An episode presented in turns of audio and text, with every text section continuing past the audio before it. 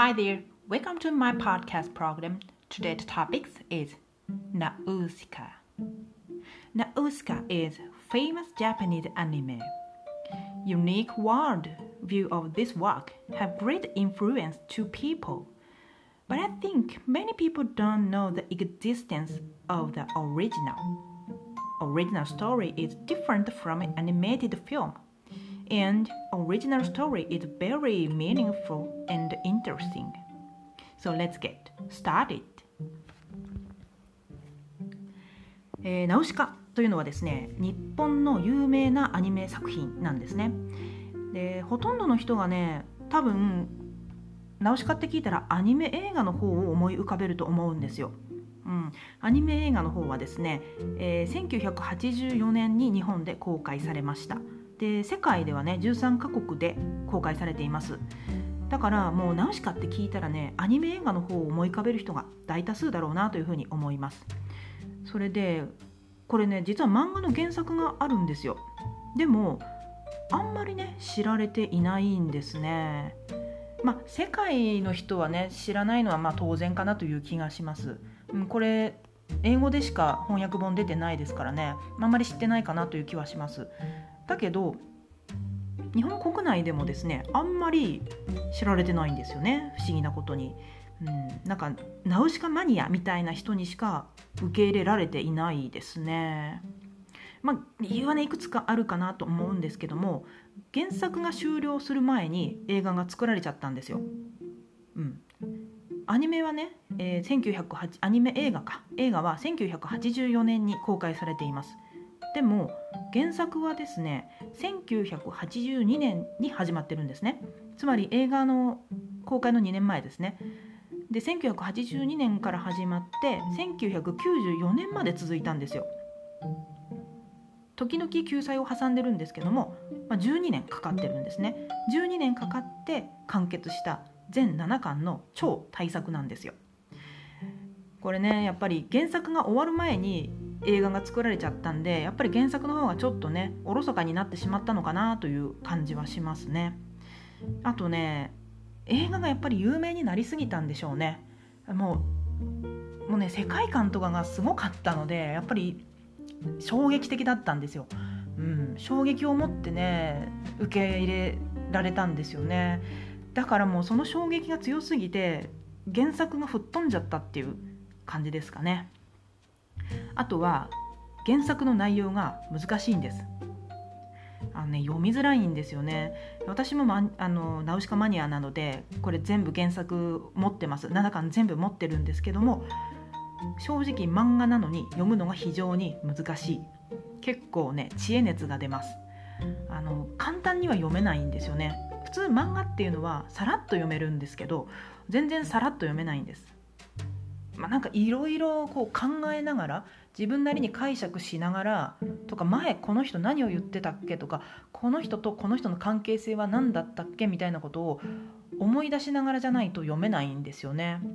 こうサラサラっと流し読みしようとすると途中で止まります。なんか意味が分からなくなってくるんですよ。それぐらい原作って漫画なのに読むのが難しいんです。まあ、だからあんまりこう一般的ではないんでしょうね。でアニメ映画の内容なんですけれども実は原作の2巻の途中までの内容なんですよ。うん、原作の最後までをぎゅっとこう凝縮して作ったわけではなくって途中までの内容で作ってるんですね。だから結末がですね原作と異なるんですよ。まあ正反対って言っていいぐらいですね。ほんと180度違うと言っていいと思いますでアニメの内容っていうのはその心の清い少女が世界を救うっていうね割と分かりやすいテーマなんですよ、うん、環境破壊を食い止めるジャンヌ・ダルクとかねそういう感じなんですよ。で結末がね、まあ、これはオリジナルっていうか原作とは違うんですけども結構ね宗教的というかね、まあ、蘇りみたいなのの描写がされてるんですね。別にねそんな神がかっったとか宗教的な内容では全然ないんですけどもなんかちょっとねそういうのが出ているかなという感じはします。別にその宗教的なことを前面に出した映画ではないんだと思うんですけども若干そういうところはありますね。で原作の方なんですけど正直ね分かりにくいんですよ。もうなんか全てが分かりにくいです。はい、うんとまずね登場人物が多すぎ。多いんです本当多いんですよ、えー、風の谷でしょ？あとトルクでしょ？ペジッテでしょ？えーと、虫使いとか森の人とかトルメキア人とクシャナの軍隊とかフオー。あフオーっていうのはあのクシャナのお父さんなんですけども王様ね。あとクシャナのイボ家ですね。あと皇帝ミラルパとかね皇帝ナムリスとかね。あと墓標とかね。あ墓所か。墓所とかね。えーと、大間とかね、うん、とにかくねいろんなのが出てくるんですよ。もう出てきすぎてわけがわからない。なんかもう自分で相関図を書きながら理解していかないとわからないぐらいなんですよね。本当だからさらっと読めないんです。本当にねこう相関図を横に置いてこの人誰だっけ？あこの人とこれはあこうつながってるのかはいはいっていう感じで読んでいかないと結構ね理解が難しいんですよ。本当1回ではね分かりませんでした。もう何回も私読んでます。何回も何回も読んでやっとなんか落ち着いたっていう感じですね。うん。それとですねあとテーマがねちょっとありすぎなのかなという気がします、まあ、だからこそ面白いんですけれどもうんとねその人の愚かしさがテーマではあるんですよ。というのはその1回この文明が行き過ぎちゃってで不快ができてこう文明が滅びましたと。なんですけどもまた自分の領土を拡大しようということでこの腐海を使って世界をこう支配しようという。でも腐海を使うとまた世界が滅びてしまうっていうねこういう愚かしさが書かれているんですよ。あとは葛藤とかも描かれていますね。これも多分テーマの一つだと思うんですけどもその善良でありたいと。だけど他人を傷つけざるを得ない状況にありますと。うん、誰も殺したくはないんだと。だけど愛する人を守るためとか身を守るためにはどうしても殺さざるを得ない。やりたくないけどやらざるを得ないっていうねこういう葛藤とかがあるんですよね。あとその自分の使える君主の言ってることとかやってることは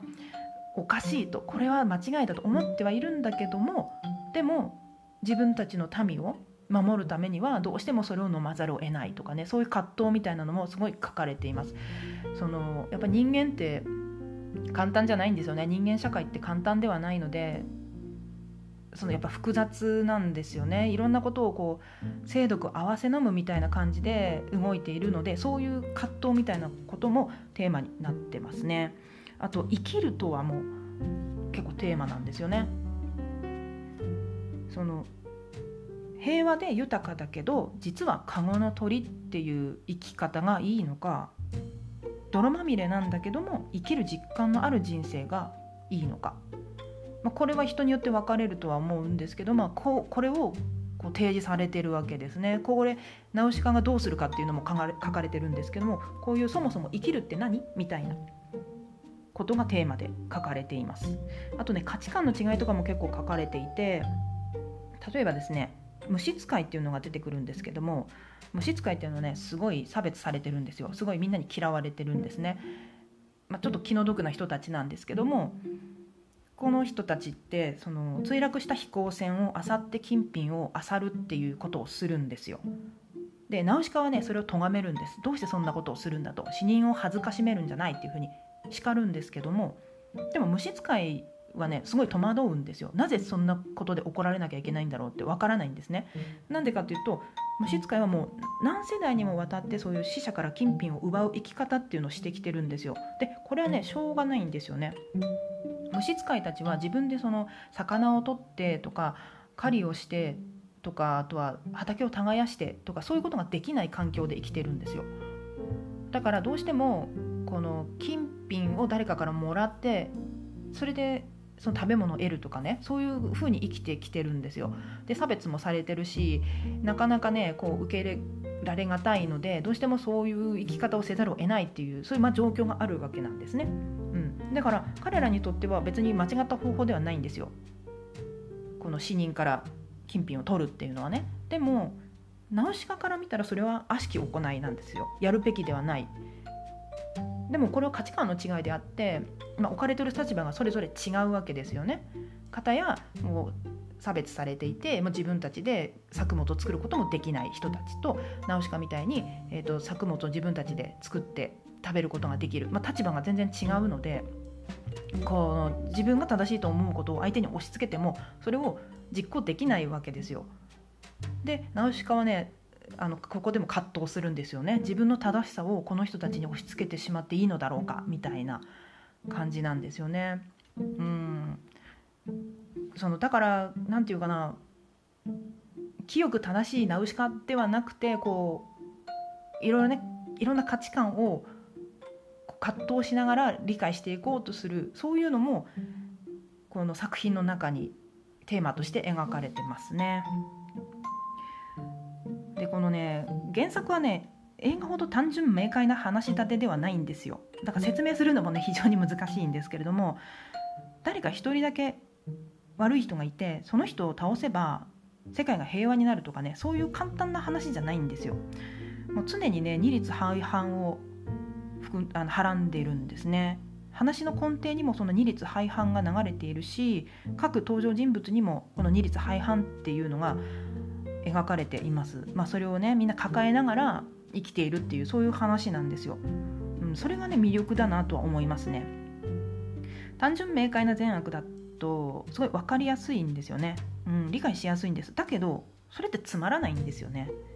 善であり悪である悪であり善であるっていうこういう矛盾を抱えながら生きている人たちっていうその矛盾を抱えた物語っていうのがやっぱり面白いなと思うんですね。これ多分ね原作者自身の矛盾が話に表れてるのかなっていう気がします。えなぜかというとですね宮崎駿監督っていうのは、うんと、左派の人なんですね。その人権とか平和とかを結構重んじる人なんですよ。戦争反対の立場の人でもあるんですね。でも戦闘機大好きなんですよ。ものすごい戦闘機好きであの本当ね描写がものすごい細かいんです原作の描写とかがねすごい細かいんですよで戦争反対なんだけどもその敵を倒すために特化した戦闘機が好きっていうねこの矛盾を抱えた人が作ってる物語っていうのもこの原作の魅力になってるんじゃないかなというふうに思います。